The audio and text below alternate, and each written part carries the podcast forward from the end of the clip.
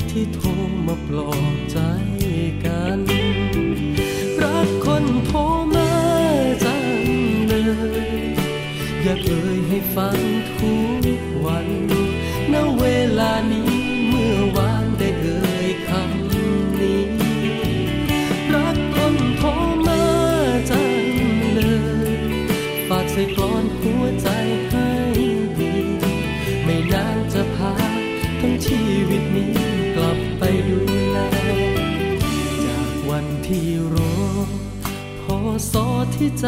เฝ้าฝัน เราจะก้าวผ่าน ทุกวันด้วยใจรักแท้ยามที่อยู่ไกล เกินเอื้อมมือไปเทคแคยังได้ดูแล ด้วยการกด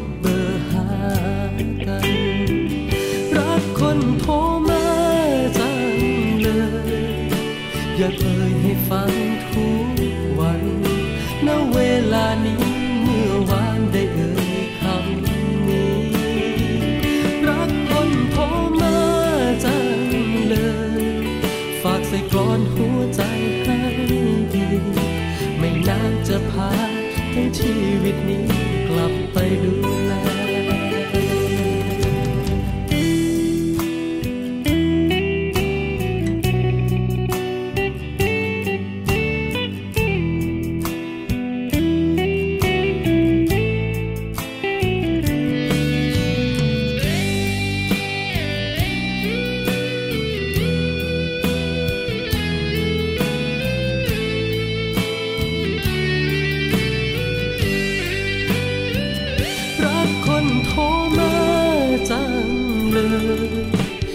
อยากเอ่ยให้ฟังทุกวัน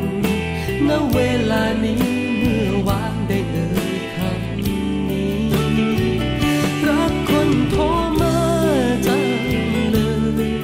ฝากใส่กลอนหัวใจให้ดี ไม่นานจะพาทั้งชีวิตนี้กลับไปดูแลไม่นานจะพา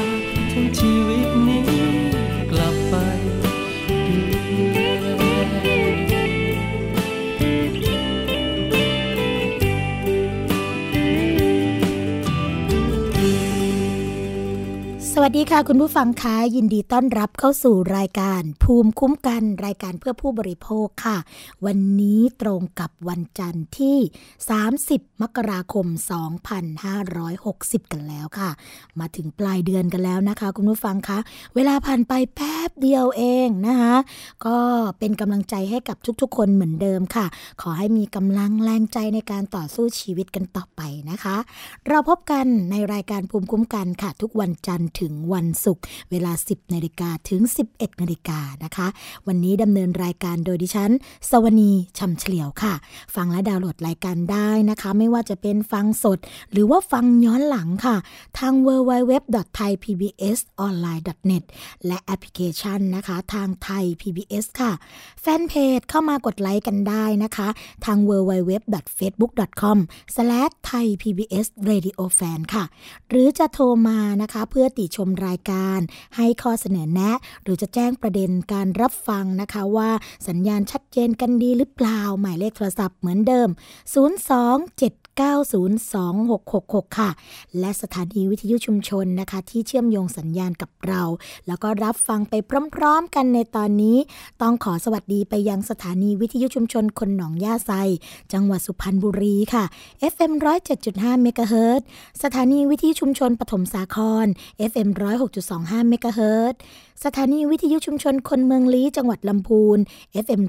103.75เมกะเฮิรตซ์สถานีวิทยุชุมชนวัดโพบาลังจังหวัดราชบุรีค่ะ FM 103.75เมกะเฮิรตซ์สถานีวิทยุเทศบาลทุ่งหัวช้างจังหวัดลำพูน FM 106.25เมกะเฮิรตซ์สถานีวิทยุชุมชนคนเขาวงจังหวัดกาฬสินค่ะ FM 89.5เมกะเฮิรตซ์นะคะ สัญญาณการรับฟังเป็นอย่างไรนะคะ แจ้งกันมาได้ค่ะ ทาง thaipbsonline.net ค่ะ เรายินดีที่จะปรับปรุงนะคะ เรื่องของสัญญาณการรับฟังแล้วก็ระบบต่างๆค่ะ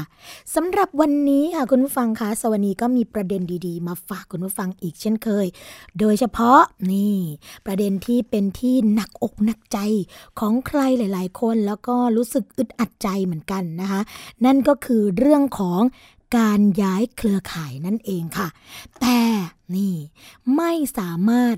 ย้ายบริการไปเครือข่ายอื่นได้ สมมติว่าเราใช้บริการอยู่เครือข่ายหนึ่งนะคะ ต้องการย้ายไปอีกเครือข่ายหนึ่งอาจจะเป็นเพราะสัญญาณไม่ดีการบริการไม่ดี อันนั้นก็เป็นเหตุผลเฉพาะตัว แต่ปรากฏว่าย้ายไม่ได้ค่ะ เนื่องจากว่าผู้ประกอบการหรือว่าผู้ให้บริการนะคะ อ้างว่ามีสัญญาผูกไว้ ก็คือซื้อเครื่องมาในราคาพิเศษค่ะทำให้ปฏิเสธเรื่องของการโอนย้ายหมายเลขนั่นเองนะคะแต่วันนี้ค่ะ มีข่าวดีแล้วคุณผู้ฟัง เพราะว่าทางกกสทชนะคะ ก็มีเรื่องของมติออกมาค่ะว่า ย้ายได้นะแต่ว่ารายละเอียดจะเป็นอย่างไรนะคะ วันนี้ค่ะ แขกรับเชิญในรายการของเรานะคะ จะมาให้ข้อมูลที่ชัดเจนเลยค่ะ แล้วก็อยู่ในสายกับเราเรียบร้อยแล้วนะคะ คุณหมอประวิทย์ลี่สถาพรวงศากรรมการกิจการกระจายเสียง กิจการโทรทัศน์ และกิจการโทรคมนาคมแห่งชาติ ด้านการคุ้มครองผู้บริโภค และส่งเสริมสิทธิเสรีภาพของประชาชนค่ะ สวัสดีค่ะ คุณหมอคะสวัสดีครับ ค่ะ คุณหมอคะจากเหตุการณ์ที่เกิดขึ้นนะคะคุณหมอตอนนี้เรามีมติออกมาแล้วหรอคะว่า ผู้ที่ใช้มือถือนะคะ เบอร์เดิมสามารถย้ายค่ายได้ แม้จะติดสัญญาเรื่องของการซื้อเครื่องของผู้ให้บริการนะคะเออจริง ๆ ต้องเรียนให้ทราบว่าเป็นความเห็นทางกฎหมายของสำนักกฎหมายครับ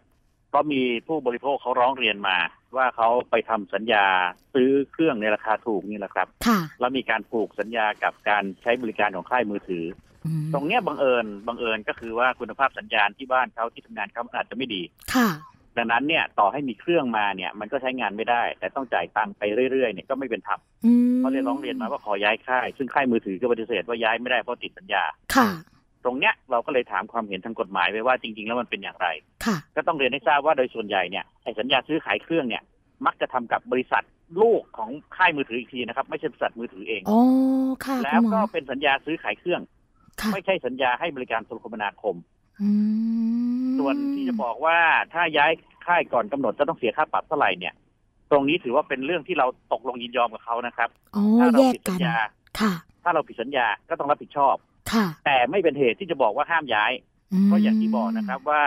เออสมมุติตอนเราไม่รู้ว่าค่ายเนี่ยเขาดีไม่ดี พอค่ะเราซื้อมาปรากฏว่าที่ทำงานเราใช้ไม่ได้ที่มหาลัยใช้ไม่ได้ที่ที่บ้านใช้ไม่ค่อยได้ค่ะทำนองเนี้ยก็เป็นเหตุ หรือบางคนเนี่ยเอาเข้าจริงเลยเนี่ยเออเขารู้ว่าค่ายนี้ใช้ของเขาได้ ก็ก็ซื้อมาปรากฏมีเหตุจำเป็นนะครับ ต้องย้ายที่ทำงานบ้างต้องย้ายบ้านบ้างค่ะ ไปที่ใหม่มันใช้ไม่ได้อ๋อแล้วถ้าเรายอมให้เขาผูกบังคับให้อยู่ไปเรื่อย 12 เดือนลักษณะเนี้ยนะครับค่ะทั้งที่ใช้งานไม่ได้เนี่ยก็เป็นการเอาเปรียบผู้บริโภคอืมแต่เรายืนยันนะครับ ผู้บริโภคต้องรับผิดชอบต่อในตัวสัญญาค่ะดังนั้นถ้าสัญญาเนี่ยสมมุติว่าต้องคืนเครื่องหรือต้องจ่ายส่วนลดที่หักคืนมา หรือต้องจ่ายอะไรทั้งหลายทั้งปวงเนี่ยก็เป็นไปตามสัญญาครับ กับค่ายที่เราต้องการที่จะย้ายใช่ไหมคะอ่าสมมติสมมติอย่างที่เรียนให้ทราบว่าถ้าสมมติเฉยๆนะครับเขาค่ะบอกว่าเขาให้เครื่องเราครึ่งราคาค่ะ แล้วบอกว่าถ้า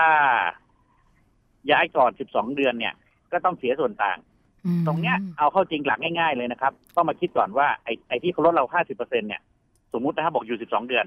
เราใช้ไปแล้ว6เดือน มันก็เหลือแค่ครึ่งเดียว ค่ะเราก็จ่ายเฉพาะส่วนต่างแค่ครึ่งเดียวอืมจะมาบอกว่าเฮ้ยคุณต้องจ่ายเต็ม อันนี้มันไม่เป็นธรรมค่ะดังนั้นตรงเนี้ยเอออย่างที่บอกต้องเป็นธรรมทั้งสองฝ่าย คือไม่ใช่ผู้บริโภคบางคนหัวใสบอกเฮ้ย เออซื้อเครื่องราคาถูกแล้วย้ายค่ายย้ายค่ายหนีได้ อันนี้ไม่ใช่นะครับ ค่ะ การย้ายค่ายยังต้องรับผิดชอบในสัญญาอยู่ดีครับ ค่ะ ก็แสดงว่าตอนนี้เนี่ยผู้บริโภคต้องรู้อยู่สองส่วนใช่ไหมคะคุณหมอ ส่วนที่หนึ่งก็คือ เรื่องของการย้ายค่าย อันเนี้ยย้ายแน่นอน ย้ายได้ ไม่มีปัญหาแต่ต้องมาพิจารณาในส่วนที่สองก็คือ สัญญาที่ผู้บริโภคไปทำเอาไว้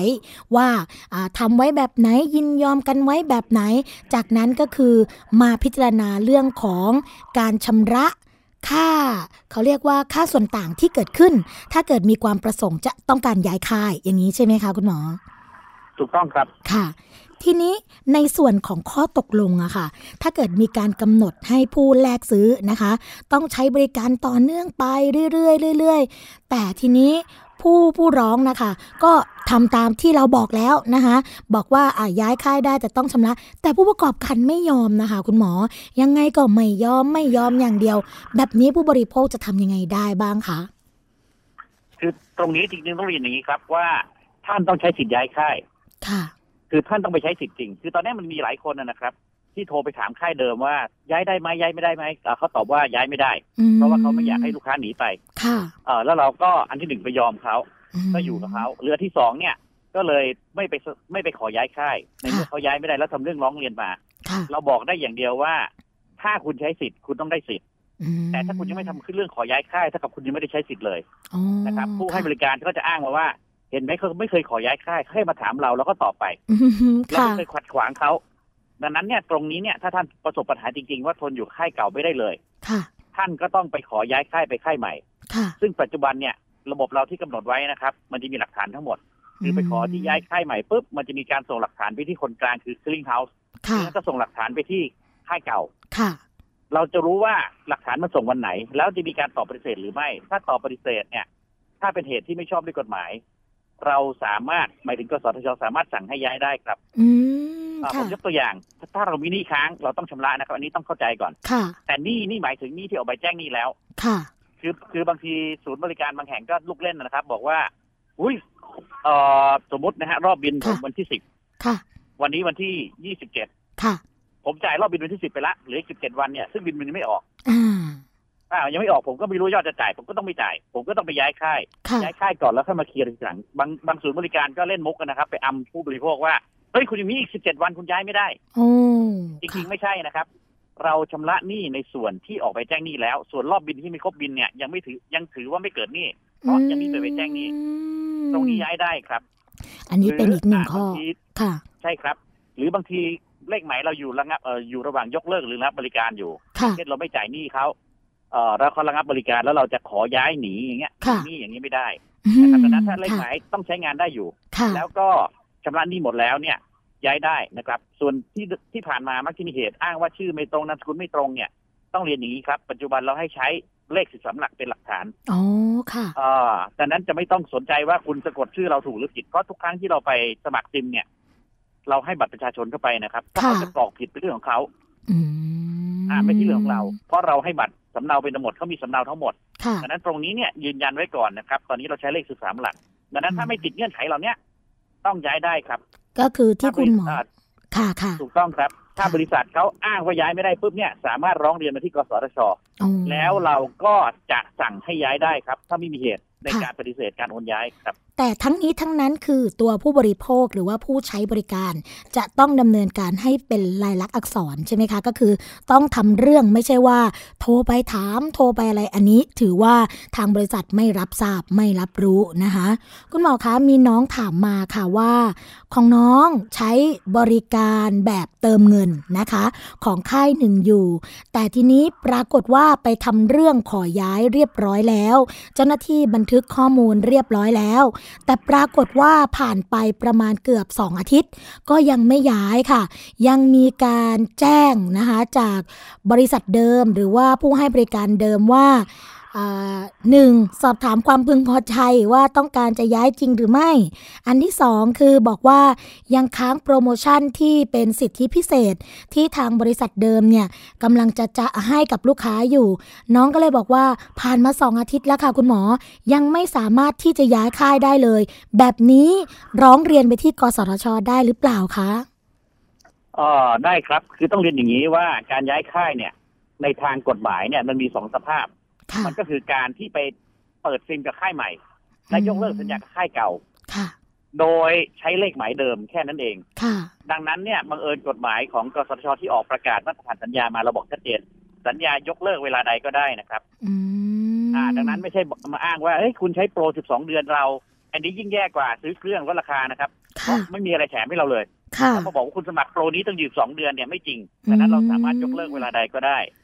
ถ้าค่ะเขาปฏิเสธการโอนย้ายโดยอ้างว่าเฮ้ยยังมีโปรนี้อยู่นะ คุณต้องใช้ให้ครบเนี่ยค่ะสามารถร้องเรียนมาได้ แล้วเราก็สั่งให้เขาย้ายค่ายอยู่ดีนะครับโอ้แล้วปัจจุบันเนี่ยเรากำหนดกติกาว่าการย้ายค่ายต้องใช้เวลาแค่สองวันนะครับสองวันทำการไม่ไม่ใช่สิบสี่วันอืมดังนั้นเนี่ยถ้าเขาปฏิเสธปุ๊บให้รีบร้องเรียนมา เราก็สามารถสั่งได้ครับค่ะแต่ตอนนี้ลูกเล่นของบริษัทก็คือว่า พอรู้ว่าเราจะขอโอนย้ายไปค่ายใหม่ ก็จะโทรมาบอกเรานะครับว่า เออมีข้อไม่สบายใจอะไรหรือเปล่าข้อข้อหรือเปล่าค่ะอยากได้โปรพิเศษไหมอะก็จะแถมอินเทอร์เน็ตให้แถมค่าโทรแถมโน่นนี่นั่นให้ค่ะอันนี้อยู่ที่การตัดสินใจของเรานะครับอืมถ้าเราไม่อยากไม่อยากรับข้อเสนอเขาเราก็ยังยืนยันจะย้ายค่ายเขาปฏิเสธเขาห้ามเราไม่ได้ค่ะแต่ถ้าเราเปลี่ยนใจนะครับอุ้ยข้อเสนอนี้ดีจังเราอยู่ต่อดีกว่า ก็เป็นสิทธิ์ของเราครับ ค่ะ ก็คือถือว่าเป็นสิทธิ์ของผู้บริโภคในการที่จะเลือกใช้บริการหรือไม่ใช้บริการนั่นเองนะคะ คุณหมอครับ คุณหมอคะ คุณหมออยากจะฝากอะไรกับคุณผู้ฟังคะว่าเกี่ยวกับเรื่องของสิทธิของเรานะคะ เรื่องของการใช้บริการด้านโทรคมนาคมที่ตอนนี้เนี่ยเริ่มมีปัญหาแต่ว่าผู้บริโภคอาจจะไม่ทราบไม่รู้ แล้วก็เป็นสิ่งที่เขาอาจจะต้องฉุกคิดด้วยนะคะ คุณหมอคะเออหลักๆก็คือว่าจริง ๆ แล้วเนี่ย เราควรจะต้องเลือก แพ็กเกจให้เหมาะกับพฤติกรรมการใช้งานเรานะครับ จะได้ไม่ต้องจ่ายเกินจำเป็นค่ะอันที่สองเนี่ยให้หมันตรวจใบแจ้งค่าบริการ หรือยอดเงินคงเหลือ เพราะบางทีเนี่ยมันมีการหักโดยอ้างว่าเราสมัครบริการโน่นนี่นั่นที่เราไม่ได้สมัคร หรือมีการคิดเงินผิดค่ะตรงเนี้ยเราสามารถขอรายละเอียดการใช้งานจากค่ายมือถือได้นะครับ แล้วตามกฎหมายก็ต้องแสดงรายละเอียดให้เราภายใน30วันค่ะนะครับก็สทชบอกเลยว่าถ้าไม่แสดงใน 60 วันนี่ให้ถือว่านี่นั้นยกยกไปเลยอืมดังนั้นถ้าเราสงสัยว่าเดือนไหนเนี่ยเขาคิดเงินผิด ให้ไปขอข้อมูลเขานับเวลาไป 60 วัน ถ้าไม่เสนอ ถ้าไม่แสดงหลักฐานเนี่ยเท่ากับหนี้ก้อนนั้นผิดหมดนะครับ ไม่สามารถเรียกเก็บได้ค่ะ ถ้าเกิดเหตุไม่เอ่อคับข้องใจไม่คุยกับผู้ให้บริการไม่รู้เรื่องจริง สามารถร้องเรียนไปที่กสทชนะครับสายด่วนรับเรื่องร้องเรียน 1200 กดหนึ่งครับหนึ่งสองศูนย์ศูนย์กดหนึ่งนะคะ คุณผู้ฟังคะอย่างที่คุณหมอบอกอืม วันนี้ค่ะคุณหมอคะรายการภูมิคุ้มกัน รายการเพื่อผู้บริโภคนะคะ ต้องขอกราบขอบพระคุณค่ะ คุณหมอประวิทย์ลี่สถาพรวงศากรรมการกิจการกระจายเสียง กิจการโทรทัศน์ และกิจการโทรคมนาคมแห่งชาติ ด้านการคุ้มครองผู้บริโภค และส่งเสริมสิทธิเสรีภาพของประชาชน ที่มาให้ข้อมูลกับเราในวันนี้ แล้วก็มีข้อมูลดีๆนะคะ ที่คุณผู้ฟังเนี่ยที่กำลังติดตามรับฟังบางทีไม่ทราบเลย วันนี้คุณหมอมาบอก แล้วก็กระจ่างชัดมากแล้วก็หวังว่าโอกาสต่อไปนะคะ คงจะได้รับความกรุณาจากคุณหมอมาพูดคุยกันแบบนี้อีกนะคะ คุณหมอคะ ครับ สวัสดีครับ ค่ะ สวัสดีค่ะ เป็นข้อมูลดีๆนะคะคุณผู้ฟังคะเกี่ยวกับเรื่องของสิทธิของเราด้านโทรคมนาคมค่ะ อย่างที่คุณหมอบอกนะคะ เรามีหลายประเด็นที่บางทีเราไม่ทราบจริง ๆนะคะ อย่างเรื่องแรกเลยค่ะเดี๋ยวจะขออนุญาตสรุปนิดนึงนะคะคุณผู้ฟังก็คือว่า เรื่องของการย้ายค่ายนะคะ การย้ายค่ายแต่ว่าต้องการที่จะใช้เบอร์เดิม แต่ว่าผู้ให้บริการหรือว่าผู้ประกอบการเนี่ยบอกว่า ติดสัญญาเรื่องของการซื้อเครื่องนะคะ ไม่สามารถที่จะย้ายได้ตรงนี้นะคะไม่เป็นความจริงอ่าก็คือสามารถที่จะย้ายได้ แต่ว่ามีอยู่สองเงื่อนไขด้วยกันนะคะ เงื่อนไขที่หนึ่งก็คือ เบอร์ที่เราจะต้องการย้ายตรงนี้ จะต้องมีสถานะปกตินะคะ ไม่ใช่ว่าค้างค่าบริการเขาจนถูกระงับการใช้แบบนี้ย้ายไม่ได้นะคะ ประเด็นที่สองคือ ต้องมาดูสัญญาค่ะ ว่าสัญญาที่เราไปทำกับผู้ให้บริการ หรือผู้ประกอบการนะคะเป็นสัญญาแบบไหน ประเภทไหนถ้าาเป็นสัญญาเรื่องของการซื้อเครื่อง แล้วได้รับส่วนลดนะคะ ก็ต้องมาดูว่าระยะเวลาที่เราใช้เครื่องเนี่ยเราใช้ไปเท่าไหร่แล้ว 1 เดือน 2 เดือน 3 เดือน 4 เดือน แล้วก็มาหักลบกลบหนี้กันนะคะว่าเราจะต้องจ่ายส่วนต่างเท่าไหร่ อันนี้เราต้องจ่าย เนื่องจากว่าเราเป็นคนรับ สัญญาตรงนี้ ผู้ประกอบการกับเรานะคะเสนอสนองต้องตรงกันแล้ว เพราะฉะนั้นต้องรับผิดชอบด้วยนะคะส่วนต่อมาก็คือว่า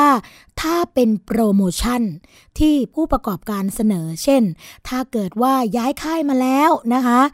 ะหรือว่าใช้บริการของค่ายนี้เนี่ยต้องใช้โปรโมชั่นแบบนี้ราคานี้ 12 เดือน 6 เดือน อันนี้สามารถย้ายได้เลยนะคะ ไม่สามารถที่จะมาจำกัดสิทธิ์เรื่องของการย้ายได้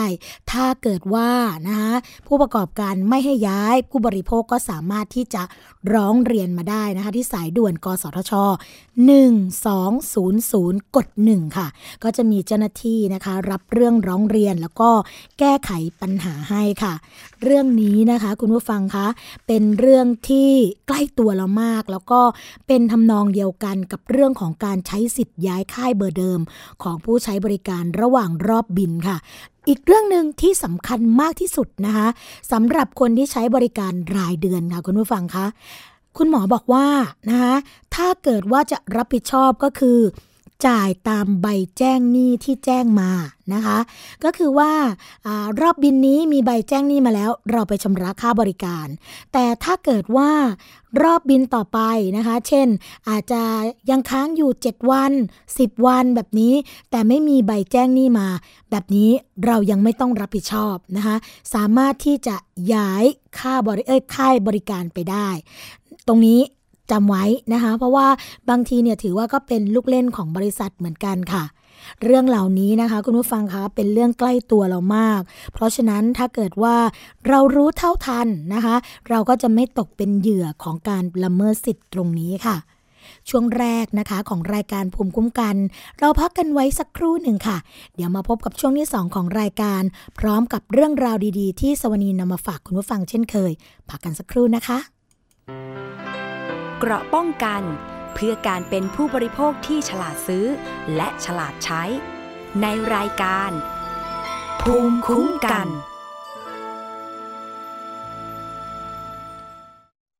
วันนี้การดูข่าวของคุณจะไม่ใช่แค่ในทีวีไทย PBS ให้คุณดูข่าวได้หลากหลายช่องทาง ถูกน้ำท่วมเต็มพื้นที่ เว็บไซต์ www.thaipbs.or.th/news Facebook ไทย PBS News Twitter @thaipbsnews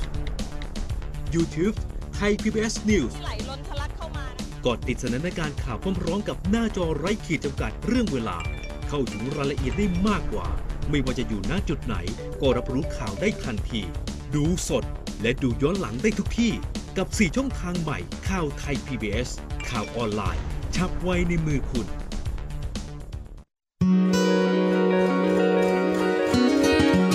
กรีนก็มีความสำคัญที่พวกเราต้องอนุรักษ์เอาไว้ บราวนี้เนี่ยก็ต้องมีความสำคัญพวกเราต้องบำบัดเป็นต้นเกี่ยวกับเรื่องของทางมลพิษ หรือว่าสิ่งปลูกสร้างอะไรต่างๆนานาเหล่านี้ด้วย ทั้งสองส่วนนี้เนี่ยต้องไปคู่ขนานเกื้อหนุนซึ่งกันและกัน ต้นไม้ในเมืองจะต้องจะต้องอยู่ร่วมกับมนุษย์ได้อย่างมีความสุขทั้งสองฝ่าย ต่างก็ไม่ทำความเสียหายทำความลำบากให้แก่กันและกัน ต้นไม้ที่โตเร็วเกินไปไม่ใช่ดีสำหรับต้นไม้ต้นนั้น อยู่ในเมืองถ้าโตเร็วมากเด่นมากเดี๋ยวลมก็พัดล้มกิ่งทอดยาวไปมาก เดี๋ยวลมก็พัดหักมาโดนผู้คน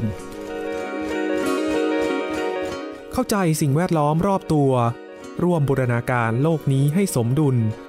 กับรายการ Green and Brown Talk โดยดรจำเนียนวรรัตชัยพันธ์และดวงดาวอิสุริยะ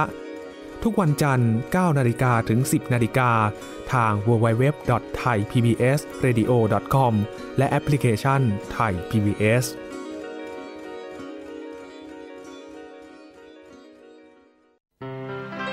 เกราะป้องกันเพื่อการเป็นผู้บริโภคที่ฉลาดซื้อ และฉลาดใช้ ในรายการ ภูมิคุ้มกันลั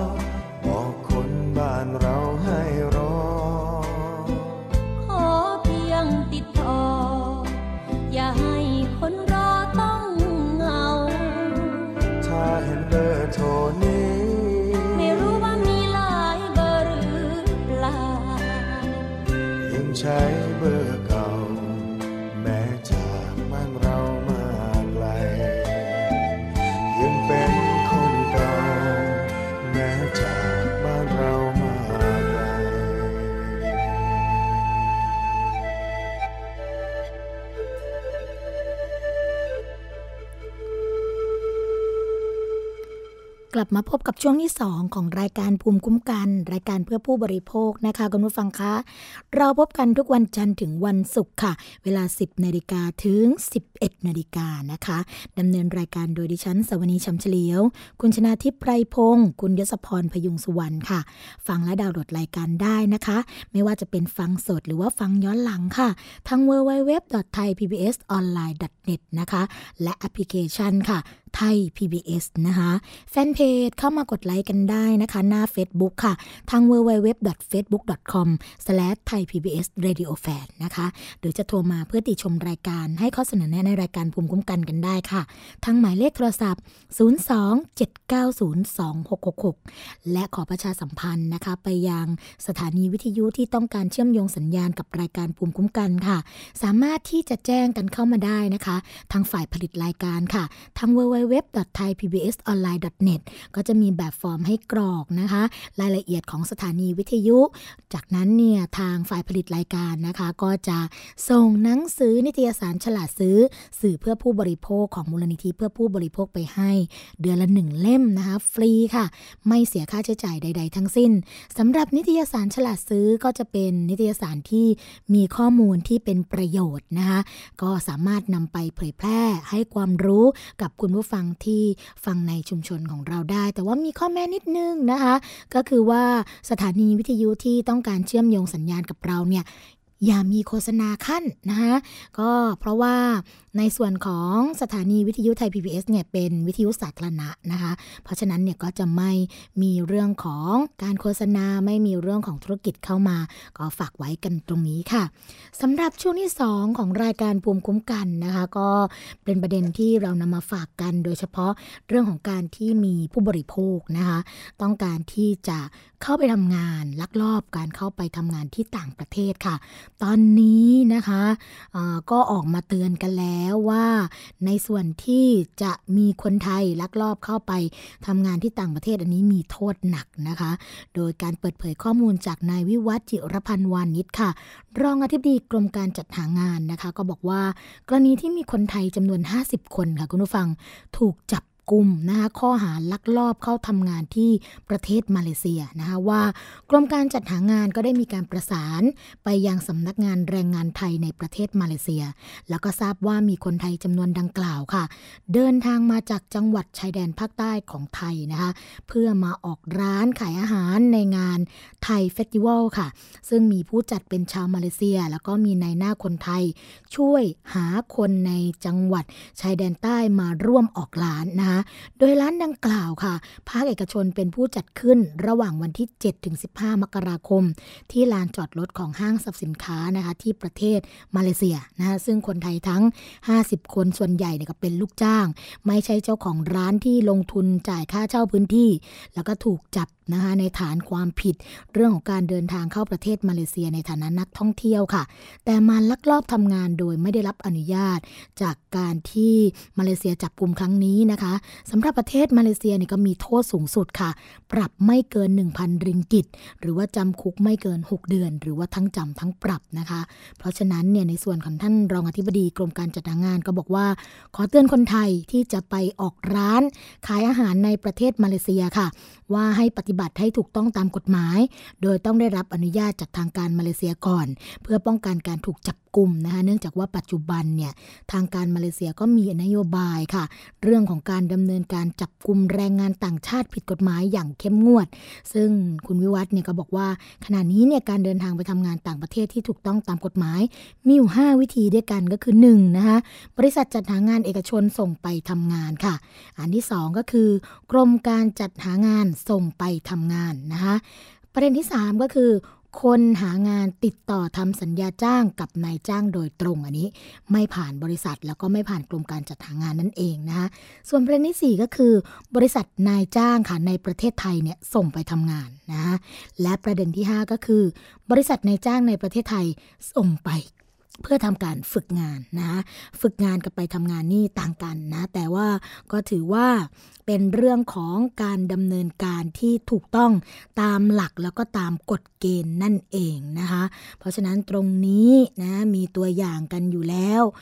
เพราะฉะนั้นต้องระวังเหมือนกันนะคะคุณผู้ฟังโทษในต่างประเทศเนี่ยแรงกว่าในประเทศไทยนะคะก็ต้องดูแลตัวเองกันดีๆ ค่ะ ตรงนี้นะคะ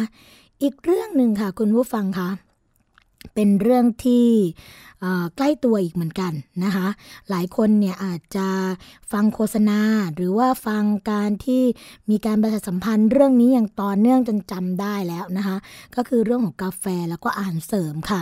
ปรากฏว่าทางกรมวิทยาศาสตร์การแพทย์ค่ะ เขามีการสุ่มตัวอย่างนะคุณผู้ฟัง เพื่อตรวจกาแฟอาหารเสริม แต่ปรากฏว่าไปเจอยาปลุกเซ็ก แล้วก็ยาลดความอ้วน อยู่ในกาแฟแล้วก็อาหารเสริมเนี่ยมากมายนะคะเรื่องนี้ได้รับการเปิดเผยจากนายแพทย์สุขุมการจนะพิมายค่ะ อธิบดีกรมวิทยาศาสตร์การแพทย์นะคะ เปิดเผยว่าจากการตรวจวิเคราะห์ตัวอย่างอาหารเสริม แล้วก็กาแฟสำเร็จรูป ที่มีการโฆษณาสรรพคุณ เรื่องของการช่วยลดน้ำหนักแล้วก็เพิ่มสมรรถภาพทางเพศ ตั้งแต่ปี 2556 นะคะ จนถึง 2559 เนี่ย ก็พบว่ากาแฟสำเร็จรูปชนิดผง 130 ตัวอย่างค่ะ มีการผสมยาแผนปัจจุบันนะคะ ที่ใช้รักษาโรค หย่อนสมรรถภาพทางเพศถึง 34 ตัวอย่าง หรือว่าคิดเป็นร้อยละ26.2 นะคะ โดยเป็นยาที่อันตรายนะคะแล้วก็มี 1 ตัวอย่างเนี่ย ตรวจพบด้วยนะคะว่าเป็นกลุ่มยาลดความอ้วนค่ะ ส่วนอีกนะคะ344 ตัวอย่างเนี่ยพบว่ามีการผสมไซบรูทามีนค่ะ ซึ่งเป็นสารต้องห้ามนะคะ พบ 47 ตัวอย่าง ก็คิดเป็นร้อยละ 13.7 ค่ะ ซึ่งคุณหมอสุขุมนะคะก็บอกว่า ส่วนผลการตรวจผลิตภัณฑ์เสริมอาหาร เพื่อหายาเพิ่มสมรรถภาพทางเพศเนี่ย 287 ตัวอย่าง ก็พบว่ามีการลักลอบผสมยาเพิ่มสมรรถภาพสมรรถภาพทางเพศค่ะ สูงถึง 123 ตัวอย่างนะคะก็สูงมาก หรือว่าคิดเป็นร้อยละ 42 ค่ะ ส่วนการผสมยานะคะ ชนิดอื่นๆเนี่ยก็พบว่ามีการผสมยาชนิดต่างๆ อย่างน้อย 2 ชนิดร่วมกัน ซึ่งเป็นยาที่รักษาอาการเสื่อมสมรรถภาพทางเพศนั่นเองนะคะ นอกจากนั้นค่ะคุณผู้ฟังคะเรื่องของ การที่นำยาต่างๆ มาผสมเนี่ยบางครั้งนะคะ ยังพบว่ามีการใช้ยาร่วมกัน 3 ชนิดด้วย ในการที่จะทำให้ลดน้ำหนักนะคะ อันนี้ก็ถือว่าเป็นอันตรายสำหรับผู้บริโภค หรือผู้ที่ซื้อไปรับประทานค่ะ เมื่อก่อนนะคะคุณผู้ฟังคะเราพบเรื่องของการลักลอบผสมยาสเตียรอยใช่ไหมคะ ก็พบมากแต่ตอนนี้ค่ะ พบว่าการผสมยาสเตียรอยเนี่ยน้อยลงแล้ว ก็สิ่งที่พบมากขึ้นก็คือ ยาเสริมสมรรถภาพทางเพศ แล้วก็พวกยาลดความอ้วนที่เพิ่มมากขึ้นเยอะมากนะคะทั้งๆทที่เป็นยาต้องห้ามค่ะ อย่างไซบูทามีนเนี่ยเราพูดถึงกันบ่อย ลดความอยากอาหารทำให้นอนไม่หลับนะคะ เพิ่มความดันเลือดแล้วก็การบีบของหัวใจค่ะ ซึ่งเสี่ยงนะคะเรื่องของกล้ามเนื้อหัวใจตายค่ะ เส้นเลือดในสมองแตกนะคะ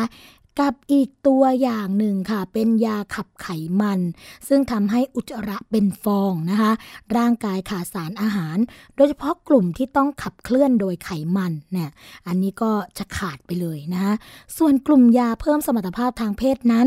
เป็นยาที่ต้องใช้ภายใต้การดูแลของหมอนะคะ มีผลต่อการทำงานของหัวใจค่ะ โดยเฉพาะคนที่มีโรคประจำตัวอยู่แล้วเนี่ยก็ยิ่งอันตรายมากขึ้นทำให้เสียชีวิตได้ด้วยถ้าเกิดใช้ไม่ถูกนะคะหรือว่าใช้เกินเกินขนาดไป พอมีการดำเนินคดีเนี่ยส่วนใหญ่เจ้าของก็มักจะอ้างว่าโดนลอกเลียนแบบนะคะ อันนี้ก็ต้องเป็นเรื่องของการใช้วิจารณญาณด้วยนะคะคุณผู้ฟังคะ เนื่องจากว่าในปัจจุบันนี้เนี่ยสิ่งที่เราจะต้องเท่าทันที่สุดนั่นก็คือ เรื่องของข้อมูลนั่นเองค่ะอีกเรื่องหนึ่งเป็นเรื่องอาหารการกินกันบ้างค่ะ คุณผู้ฟังคะ ตอนนี้นะคะก็มีการเปิดเผยออกมาค่ะว่า มีการตรวจส้มนะคะแล้วก็ซึ่งเป็นผลไม้มงคลค่ะ เจอสารพิษตกค้างถึง 9 ชนิดด้วยกัน แล้วก็ในขณะที่กลุ่มผักนะคะก็พบว่าพริกเนี่ยยังคงครองแชมป์ค่ะ เจอสารพิษถึง 9 ชนิด ส่วนผักคะน้าผักกาดเนี่ยก็มีพบด้วยนะคะก็เรื่องนี้ได้รับการเปิดเผยค่ะ จากนายแพทย์ไพโรธเสานุ่มนะคะผู้อำนวยการสำนักส่งเสริม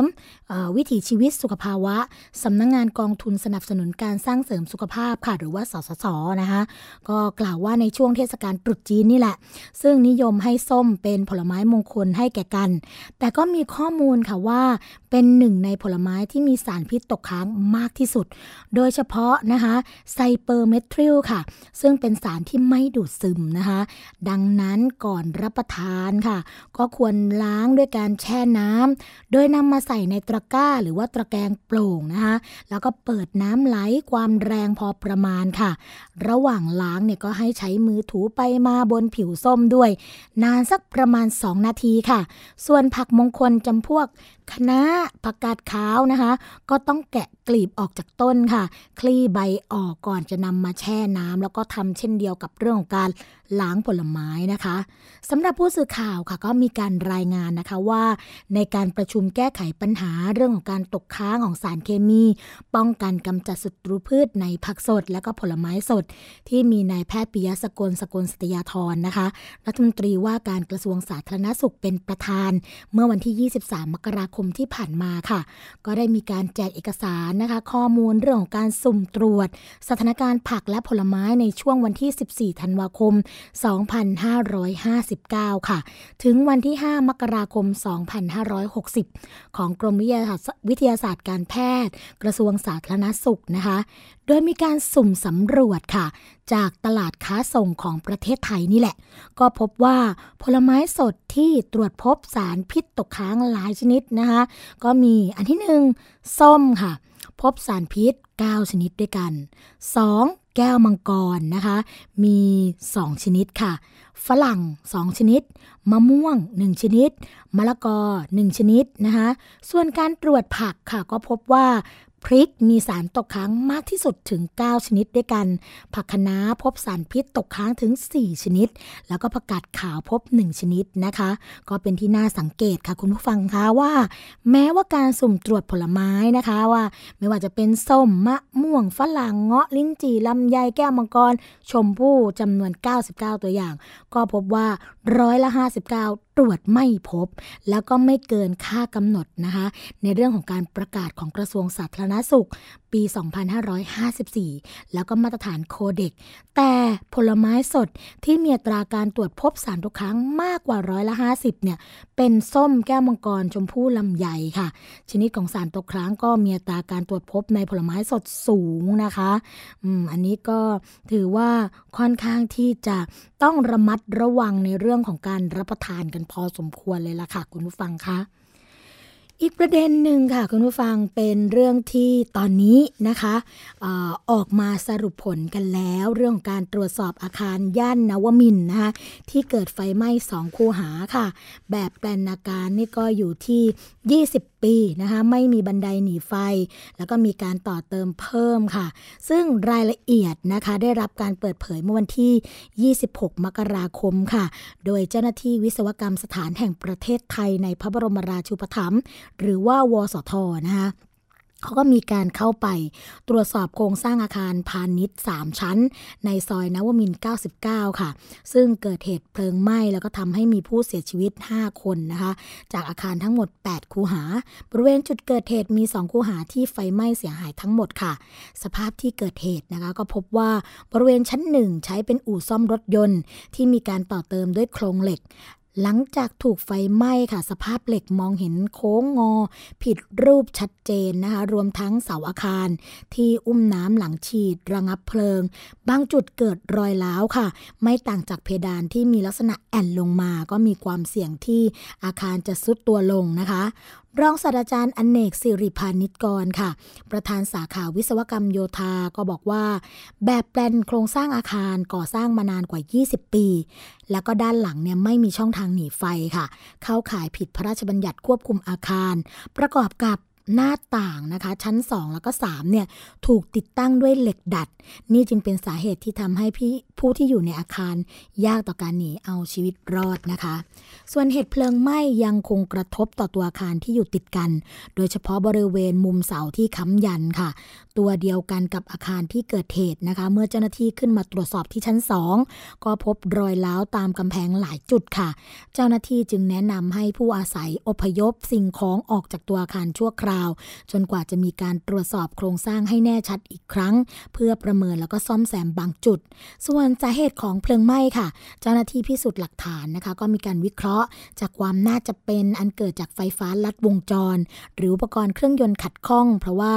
ต้นเพลิงนะคะ เกิดจากชั้นล่างของอาคารค่ะ ขณะนี้ก็อยู่ระหว่างการรอผลการตรวจทดลองทางนิติวิทยาศาสตร์ คาดว่าไม่เกินสัปดาห์หน้าก็จะรู้ผล ซึ่งสาเหตุเพลิงไหม้ครั้งนี้นะคะ นอกจากนั้นเนี่ยก็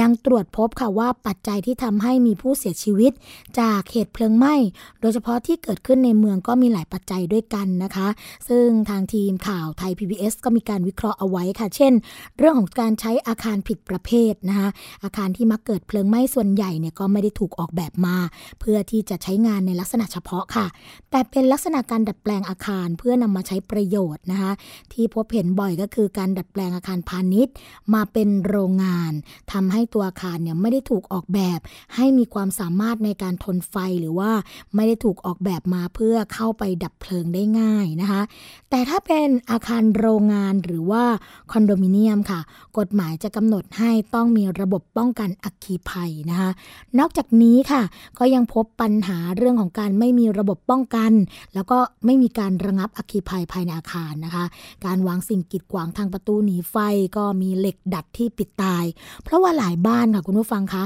ก็มักจะมีเหล็กดัดเพื่อป้องกันอาชญากรรม ในเรื่องของขโมยขึ้นบ้าน ปัญหาความแน่นหนานะคะ ของอาคารความยากลำบากในการเข้าไปดับเพลิงของเจ้าหน้าที่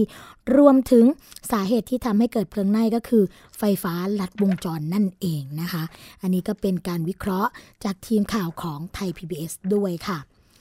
อีกเรื่องหนึ่งค่ะคุณผู้ฟังคะเป็นเรื่องของรถยนต์ที่ไม่ได้มาตรฐานกันบ้างนะคะ ตามที่แกนนำกลุ่มเหยื่อรถยนต์นำผู้ประสบปัญหาจากการใช้รถยนต์ฟอร์ดรุ่นเฟียสต้านะคะแล้วก็รุ่นโฟกัสค่ะ ที่รวมตัวกันกว่า 250 คน เข้าร้องเรียนต่อสคบหรือว่าสำนักงานคณะกรรมการคุ้มครองผู้บริโภคนะคะให้ช่วยเรียกร้องความรับผิดชอบ จากบริษัท Ford Sale and Service จำกัด ประเทศไทยนะคะกรณีที่บริษัทจำหน่ายสินค้ารถยนต์ไม่ได้มาตรฐาน มีปัญหาบกพร่องร้ายแรงเป็นอันตรายต่อผู้บริโภค เมื่อวันที่ 23 มกราคมที่ผ่านมานะคะ ความคืบหน้าล่าสุดค่ะคุณผู้ฟัง บริษัทฟอร์ดประเทศไทยก็ได้ออกมาชี้แจงว่า บริษัทยังคงให้ความร่วมมือกับลูกค้าแต่ละรายค่ะ รวมถึงลูกค้ากลุ่มดังกล่าวนี้ เพื่อให้ได้มาซึ่งข้อยุติของปัญหาร่วมกันนะคะอย่างไรก็ตามค่ะ ลูกค้าในกลุ่มบางท่านก็ได้ปฏิเสธ เรื่องของมาตรการการดูแลลูกค้าที่ฟอร์ดเนี่ยมีให้ในปัจจุบัน ซึ่งรวมถึงการนำรถค่ะเข้ามาเปลี่ยนวัสดุใหม่ ที่เป็นส่วนประกอบคลัตช์และก็เกียร์ PowerShift นะคะใน 6 speed ค่ะ ที่จะได้รับการออกแบบมาเพื่อช่วยเพิ่มประสิทธิภาพ ในการเปลี่ยนเกียร์ให้กับรถของลูกค้า โดยล่าสุดค่ะคุณผู้ฟัง ก็มีลูกค้าที่นำรถเข้ามาเปลี่ยนวัสดุใหม่แล้วประมาณ 3,000 คัน ซึ่งผลการตอบรับที่ได้จากลูกค้านะคะ เท่าที่ผ่านมาก็ถือว่าเป็นที่น่าพอใจค่ะฟอร์ดจึงขอให้ลูกค้าที่มีข้อกังวลนำรถเข้ามา เพื่อที่จะรับบริการที่ศูนย์บริการฟอร์ดนะคะที่ท่านสะดวกเนี่ยสามารถเข้าบริการได้ทั่วประเทศเลยนะคะก็เป็นการแก้ไขปัญหาร่วมกันค่ะ ระหว่างผู้ประกอบการกับผู้บริโภคนะคะ เพื่อป้องกันปัญหาที่อาจจะลุกลามไปจนถึงขั้นการฟ้องร้องดำเนินคดีเพื่อเรียกร้องค่าเสียหายกันนั่นเองนะคะอีกเรื่องหนึ่งก็เป็นการประชาสัมพันธ์กันอีกครั้งหนึ่งค่ะสำหรับ โรงพยาบาลนะคะที่มีการเรียกเก็บเงินผู้ป่วยฉุกเฉิน ตอนนี้มีโทษตามกฎหมายนะคะนายแพทย์วิสิตตั้งนภากรอธิบดีกรมสนับสนุนบริการสุขภาพค่ะ กระทรวงสาธารณสุขนะคะก็กล่าวว่า พระราชบัญญัติสถานพยาบาลฉบับที่ 4 พุทธศักราช 2559 ได้ประกาศในราชกิจจานุเบกษาเมื่อวันที่ 20 ธันวาคม 2559 และมีบทผลบังคับใช้นะคะ ตั้งแต่วันที่ 21 ธันวาคม 2559 เป็นต้นมา เจตนารมณ์กฎหมายฉบับนี้ก็คือเพื่อยกระดับคุณภาพมาตรฐาน ความปลอดภัยของระบบบริการสุขภาพ ให้ครอบคลุมสถานพยาบาลทั้งภาครัฐและเอกชน อย่างไรก็ตามตามกฎหมายฉบับนี้ นอกจากจะกำหนดให้สถานพยาบาลทุกแห่งต้องแสดงชื่อ รายการผู้ประกอบวิชาชีพ อัตราค่ารักษาพยาบาล ค่าบริการทางการแพทย์และค่าบริการอื่นแล้ว ยังต้องแสดงค่ายาเวชภัณฑ์และห้ามเรียกเก็บค่าใช้จ่าย เกินอัตราที่แสดงแล้วก็มีการเพิ่มหลักเกณฑ์นะคะ เรื่องของการดำเนินการของสถาบันนะคะหรือว่าสถานพยาบาลสำหรับผู้ป่วยที่ต้องการรับรักษาพยาบาลฉุกเฉิน ตามกฎหมายว่าด้วยแพทย์ฉุกเฉินอีกด้วย โดยได้มีการแจ้งเวียนนะคะ ให้สำนักงงานสาธารณสุขจังหวัดทั่วประเทศ และหน่วยงานที่เกี่ยวข้องเพื่อปฏิบัติเป็นแนวเดียวกันค่ะทันตแพทย์อาคมประดิษฐ์สุวรรณผู้อำนวยการสำนักสถานพยาบาลและการประกอบโรคศิลปะก็บอกว่ากฎหมายฉบับนี้นะคะยังได้ปรับปรุงเงื่อนไข การอนุญาตการโฆษณาสถานพยาบาลให้รัดกุมขึ้น โดยกำหนดให้การโฆษณาทุกชนิด ในเขตกรุงเทพมหานคร จะต้องขออนุญาตจากในส่วนของกรมสนับสนุนบริการสุขภาพ และในส่วนของภูมิภาคก็ต้องขออนุญาตที่สำนักงงานสาธารณสุขจังหวัดค่ะ และได้เพิ่มโทษนะคะ เรื่องของการโฆษณาโอ้อวดให้หนักขึ้นจากเดิมที่มีโทษอย่างเรื่องของการปรับอย่างเดียว แต่กฎหมายฉบับนี้ค่ะ เพิ่มโทษจำคุกด้วยอีก 1 ปี หรือว่าปรับไม่เกิน 20,000 บาท หรือทั้งจำทั้งปรับ แล้วก็ให้ปรับอีกวันละไม่เกิน 10,000 บาท จนกว่าจะระงับการโฆษณาค่ะ ในกรณีที่ลักลอบโฆษณาก็จะมีโทษปรับไม่เกิน 20,000 บาท และให้ปรับอีกวันละไม่เกิน 10,000 บาท จนกว่าจะระงับการโฆษณา กรณีโฆษณาที่มีการเผยแพร่ก่อนกฎหมายฉบับนี้มีผลบังคับใช้ ก็ให้ดำเนินการขออนุญาตกับทางสถาบันนะคะกรมสนับสนุนบริการสุขภาพ หรือสสจ ในพื้นที่ภายใน 90 วันหลังจากที่มีการประกาศออกมานะคะก็อันนี้ก็มีการบังคับแล้ว และเมื่อยื่นขออนุญาตก็จะอนุโลมให้โฆษณาต่อไปได้จนกว่าจะได้รับแจ้งผลการพิจารณาค่ะสำหรับบทลงโทษผู้ที่ฝ่าฝืนนะคะ ก็มีการเพิ่มโทษหนักกว่าเดิม เพื่อป้องปรามนะคะ การกระทำผิดเช่น การลักลอบเปิดสถานพยาบาลโดยไม่ได้รับอนุญาต ก็จะมีโทษจำคุกจากเดิมเนี่ยไม่เกิน 3 ปี ก็เพิ่มขึ้นเป็น 5 ปีนะคะหรือปรับค่ะเพิ่มจากเดิมเนี่ยไม่เกิน 60,000 บาทก็เป็น 1 0 0 0 0แบาท หรือทั้งจำทั้งปรับ กรณีเรื่องของการเก็บค่ารักษาพยาบาล ยา แล้วก็เวชภัณฑ์ที่เกินกว่าที่แสดงไว้ที่ป้ายนะคะ จะมีโทษจำคุกไม่เกิน 1 ปี หรือปรับไม่เกิน 20,000 บาท หรือทั้งจำทั้งปรับค่ะ จากเดิมนะคะมีโทษปรับอย่างเดียวไม่เกิน 20,000 บาท นอกจากนี้ค่ะกฎหมายก็ยังครอบคลุมโทษ ถึงผู้กระทำความผิดที่เป็นนิติบุคคล ถ้าการกระทำความผิดนั้น เกิดจากการสั่งการหรือการกระทำของกรรมการหรือผู้จัดการ หรือบุคคลที่รับผิดชอบการดำเนินงานของนิติบุคคล จนเป็นเหตุให้เกิดการกระทำผิดนะคะก็ต้องร่วมกันรับผิดชอบในความผิดนั้นด้วย เรียกได้ว่าหนีกันไม่พ้นเลยนะคะคุณผู้ฟังคะ รายการภูมิคุ้มกันดำเนินรายการมาจนถึงช่วงสุดท้ายของรายการกันแล้วค่ะ เราจะพบกันทุกวันจันทร์ถึงวันศุกร์นะคะ เวลา 10นาฬิกาถึง 11นาฬิกาค่ะดำเนินรายการโดยดิฉันสวนีชันเฉลียว คุณชนะทิพไพรพงศ์คุณยศพรพยุงสุวรรณซึ่งแต่ละท่านก็จะมีนานาสาระดีๆนำมาฝากคุณผู้ฟังกันนะคะ ฟังและดาวน์โหลดรายการได้ค่ะ ไม่ว่าจะเป็นฟังสดแบบนี้นะคะ หรือว่าจะฟังย้อนหลังค่ะ ทาง www.thaipbsonline net และแอปพลิเคชัน ซึ่งสามารถโหลดมาได้นะคะทั้งระบบทั้งระบบ Android แล้วก็ iOS ค่ะ เพียงแต่เข้าไปที่ App Store หรือว่า Play Store พิมพ์คำว่า ไทย PBS เท่านั้น จากนั้นทำตามขั้นตอนที่ระบบแนะนำเลยค่ะ คุณก็สามารถที่จะดาวน์โหลดแอปพลิเคชันมาไว้ในมือถือ แล้วก็ฟังเราได้ทุกที่ทุกเวลาเลยนะคะ นอกจากรายการภูมิคุ้มกันแล้วก็ยังมีรายการอื่น ๆ ที่น่าสนใจอีกมากมายนะคะ ก็สามารถที่จะเชื่อมโยงสัญญาหรือว่าเชื่อมต่อแต่ มีข้อแม้อยู่นิดนึงก็คือว่า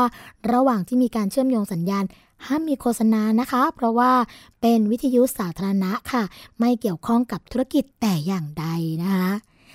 เดี๋ยวรายการภูมิคุ้มกันนะคะ ก็คงจะขอลาคุณผู้ฟังกันไปก่อน พบกันใหม่ค่ะในวันต่อไปสำหรับวันนี้ สวัสดีค่ะ